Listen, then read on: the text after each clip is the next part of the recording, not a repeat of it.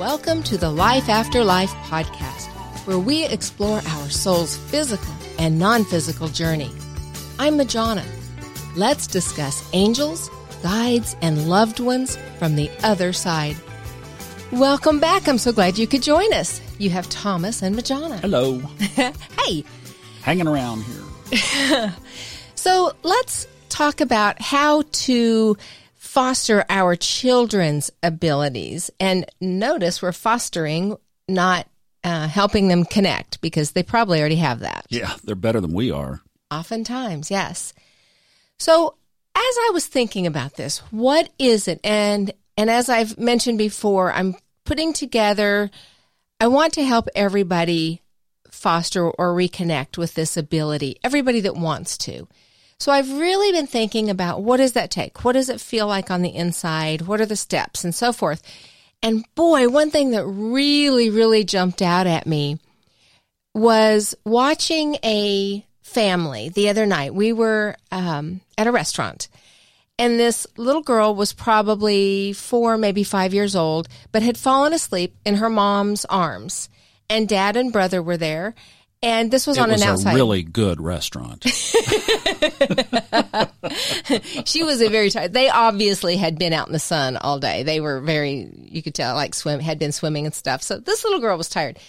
And there was, it was an outside patio and there was some live music. Very, very nice. And this little girl, I do, I don't know what happened, but she woke up and obviously she was not ready to wake up and felt her father had something to do with that. So she stood up and what I heard, so I looked over and saw what this was.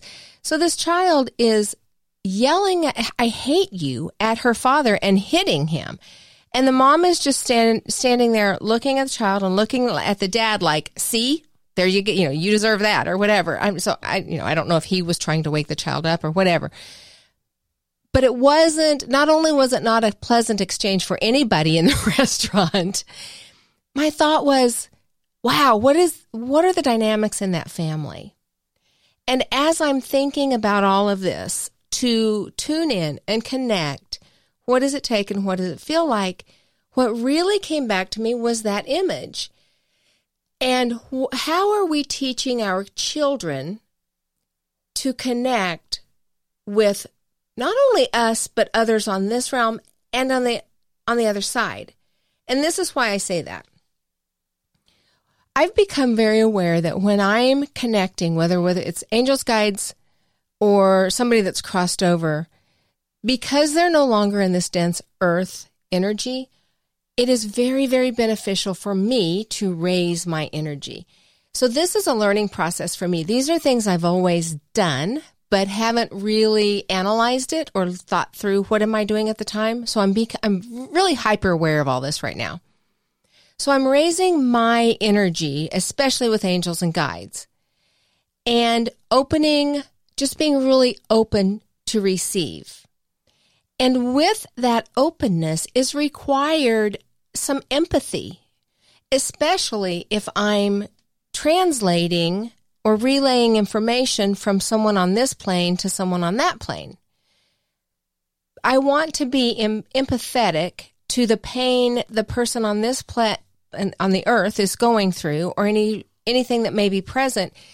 And the spirit side connects with me. I'm very visual so i it's usually a visual connection but it's often also very emotional. I mean thomas has seen me when you know a spirit shows up and and there's just a lot of emotional energy that was has been unsettled since they made their transition it, it definitely takes energy from us, doesn't it? It, it does. It it really does because you're making a connection, and I mean there are times when I'm connecting with a spirit that, and it's just really emotional, and I'm crying, trying to, and I'm not an emotional person, people. I'm Capricorn, so I'm connecting, but it's important for me to accurately relay that information that I be willing to connect on that empathic level as well.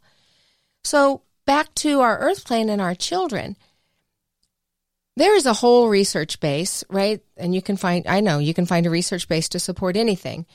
But also, when a child, children just do better with boundaries. They just do because it's safety. It's giving them emotional. I mean, everybody gets the physical safety. You ch- teach your child not to run out in the street without looking. So that's the emotional or physical safety, safety boundaries. But they also need emotional safety boundaries. And for me, in my opinion, basic to that is you do not yell and scream at your parents and hit them and tell them that you hate them. There is nothing emotionally safe about that for the child or the parents.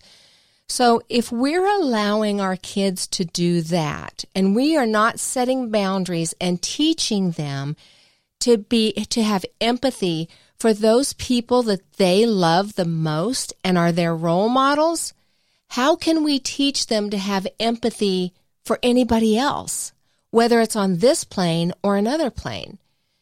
So we're depriving them of that boundary and that sense of safety, but we're also depriving them of that close connection that they could be feeling. So, you know, I have kids and I am not an expert. I do what I do. But I also know that part of the connection is based in empathy. It is based, it's a heart based connection. It's a high level of energy connection. And again, if you're in a low level of anger and what, not feeling safe, then you can't jump up to a high level of energy. So it's just when we're talking about our kids, it's the same with things with us. All of those things that we know as being high levels of energy apply to them too. So why not foster in them skills to communicate within boundaries in a loving way? And that means modeling that, right? But do you ever yell at your kids and hit them and tell them you hate them? Of course not. So modeling and expecting them to respond in like is hugely important. And then when we can help them understand that these things that they're seeing and sensing on the other plane it's okay. And, you know, your grandpa's there and he's reaching out to you because he loves you and he misses you too, and it's safe. Then they can make that connection because they're at a higher level of energy. And then back on the earth plane, when these kids have their boundaries, so they're emotionally safe, then they can be they there. that's what makes leaders right? You can have connections with other people. You can practice empathy with other people and identify. It's all about connection. When you're secure in yourself you can have connections with others and that's what makes leaders. That's what we need in this world. And even as adults because our jobs as parents is to help our kids grow into becoming a positive contributing member of society and I don't know of any adult role or job that doesn't have boundaries. Sometimes a little more than we would like, but there are behavior boundaries and there are expectations. And just, you know, we want to help our kids growing into into that. So my I guess maybe a challenge is just kind of see where you are with yourself and with your kids and have conversation around it this doesn't mean, you know, that now it's all of a sudden heavy handed and you can't do this. Conversation because it's equity, honoring your children and teaching your children to honor you. And if this is not you, maybe you've got this, your family's got this going on, but there's a family or, uh, you know, a family member or friend or whatever, you can set those boundaries with yourself and you might get some interesting looks, but I have truly never had another parent say to me, I can't believe you talked to my child that way. It's maybe some shock and some awe and watching. And I have had parents come back to me and ask me about that because then that child and I have a great relationship.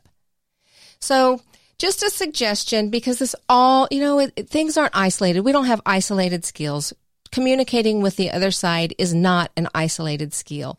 If you don't have good communication skills with people that you can see, how can you have them with people you don't see?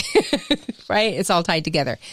So I would love to hear your stories about this, your comments, your questions, your struggles, your testimonials, what everything. You can get us at Majona, that's M A J O N A, at lifeafterliferadio.com. And until next time, namaste.